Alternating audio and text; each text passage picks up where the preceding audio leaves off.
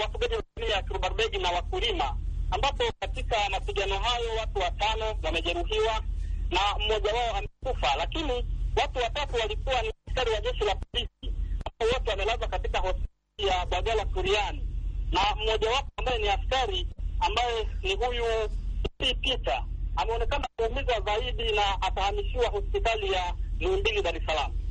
Na chanzo hasa cha mapigano hayo ni nini?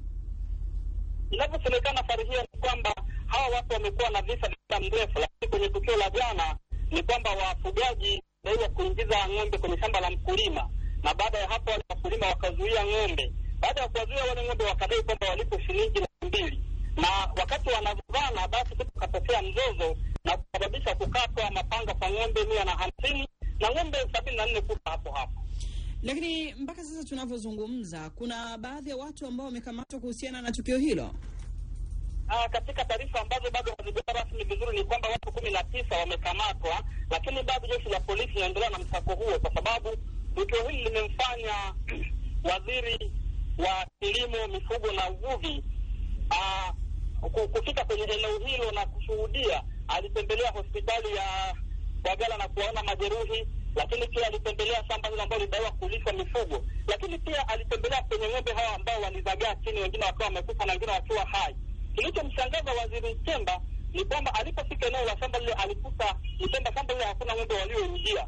Kwa hiyo alishangazwa na jambo hilo, lakini alitoa maelekezo kwa jeshi la polisi, lakini pia ikiwa kwa DC ambaye ni mwenyekiti wa kamati ya ulinzi na usalama upande wa Mvomero, akawaambia kwamba watu hao inabidi watafute kila sehemu, ikiwa hata kama ni wilaya jirani, ikiwa hata kama ni kila sehemu, kwa sababu mkono wa serikali ni mrefu, ili ikiwezekana wapatikane na wa wajibishwe kuhusiana na swala hili.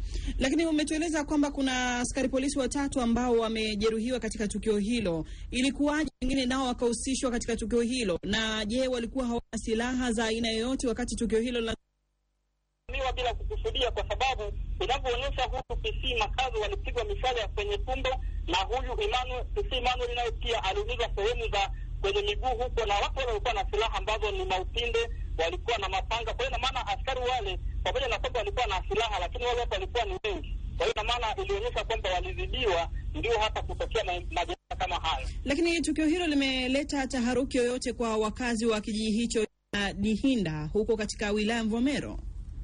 Kwa kweli taharuki ni kubwa sana, kwa sababu baada ya waziri kufika, wananchi walikuwepo wengi sana, na baada ya hapo wale wananchi walilalamikia serikali ya ya ya kijiji kwamba wao ndio wanaotunza migogoro hiyo, kwa sababu imekuwa migogoro hiyo ni ya siku nyingi sana, pamoja na kwamba waziri aliona kwamba ng'ombe hawakufika kwenye shamba hilo ambalo tulipelekwa kuonyesha kwamba ng'ombe wale waliingia, lakini ilionyesha wale watu walikuwa na visasi vya siku nyingi. Kwa hiyo wakaamua tu, walivyoona tu ng'ombe wanapita pembeni, basi wakaamua kufanya hayo. Kwa hiyo inaonyesha ni migogoro ya siku nyingi, ni visasi vya siku nyingi.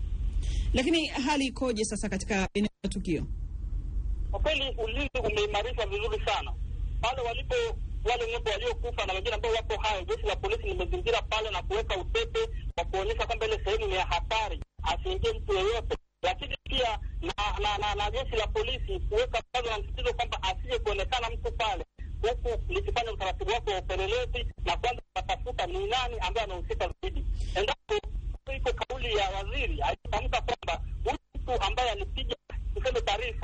wewe kuita kwamba nimevamiwa shambani kwangu na wakati hakuna ng'ombe alioonekana kuingia, basi waliambiwa wamtafute haraka sana, ili ikiwezekana ajibu akabiliana na kesi hiyo, maana yeye ina chanzo cha mambo yote hayo kutokea.